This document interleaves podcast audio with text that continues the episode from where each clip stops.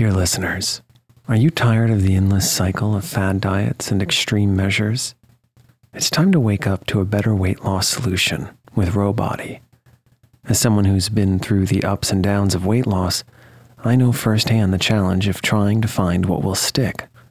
That's why, if I qualified for Ro Body today, I'd jump at the chance for a scientifically backed program that supports long term success.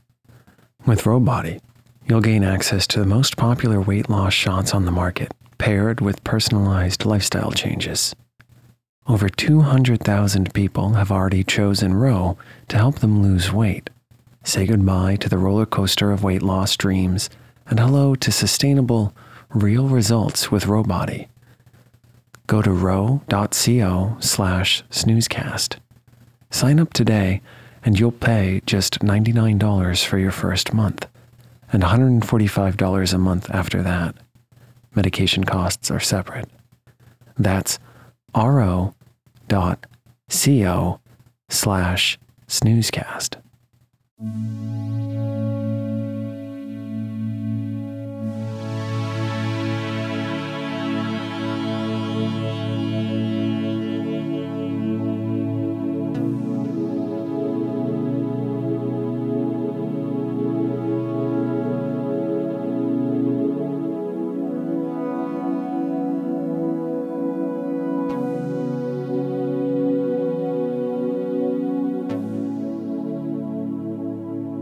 Welcome to Snoozecast, the podcast designed to help you fall asleep. On Snoozecast, we read excerpts from public domain works and occasionally original stories. We'd like to thank our listeners.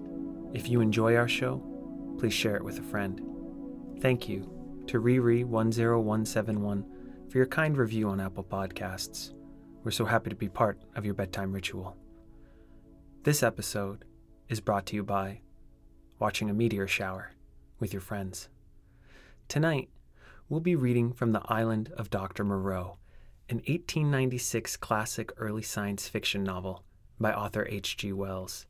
The novel is the earliest depiction of the science fiction motif uplift, in which a more advanced race intervenes in the evolution of an animal species to bring the latter to a higher level of intelligence. In this story, a shipwrecked man is rescued by a passing boat who is left on the island home of Dr. Moreau, a mad scientist who creates human like hybrid beings from animals. This remains one of Wells' best known books.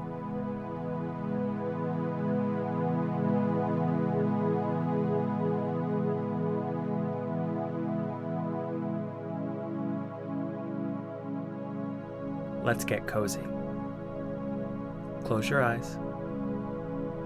Relax your body into the softness of your bed. Now, take a few deep breaths.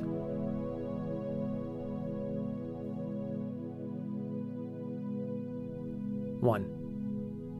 In the dinghy of the Lady Vane. I do not propose to add anything to what has already been written concerning the loss of the Lady Vane. As everyone knows, she collided with the derelict when 10 days out from Callao. The longboat, with seven of the crew, was picked up 18 days after by HM gunboat Myrtle, and the story of their terrible privations has become quite as well known as the far more horrible Medusa case. But I have to add to the published story of the Lady Vane another, possibly as horrible and far stranger. It has hitherto been supposed that the four men who were in the dinghy perished, but this is incorrect. I have the best of evidence for this assertion. I was one of the four men. But in the first place, I must state there never were four men in the dinghy. The number was three. Constans, who was seen by the captain to jump into the gig, luckily for us and unluckily for himself, did not reach us. He came down out of the tangle of ropes under the stays of the smashed bowsprit. Some small rope caught his heel as he let go, and he hung for a moment, head downward, and then fell and struck a block or spar floating in the water. We pulled towards him, but he never came up.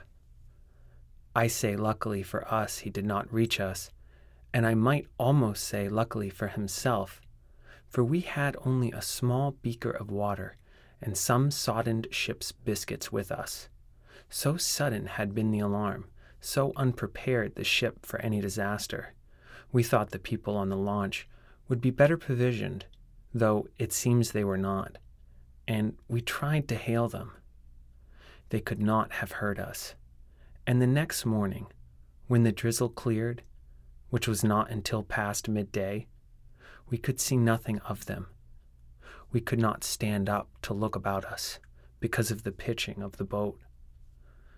The two other men who had escaped so far with me were a man named Helmar, a passenger like myself, and a seaman whose name I don't know, a short, sturdy man with a stammer. We drifted, famishing, and, after our water had come to an end, tormented by an intolerable thirst for eight days altogether. After the second day, the sea subsided slowly to a glassy calm. It is quite impossible for the ordinary reader to imagine those eight days. He has not, luckily for himself, anything in his memory to imagine with.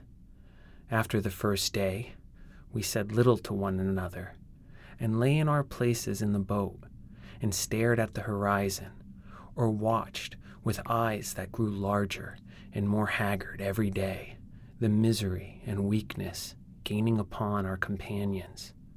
The sun became pitiless. The water ended on the fourth day. And we were already thinking strange things and saying them with our eyes. But it was, I think, the sixth before Helmar gave voice to the thing we had all been thinking. I remember our voices were dry and thin, so that we bent towards one another and spared our words. I stood out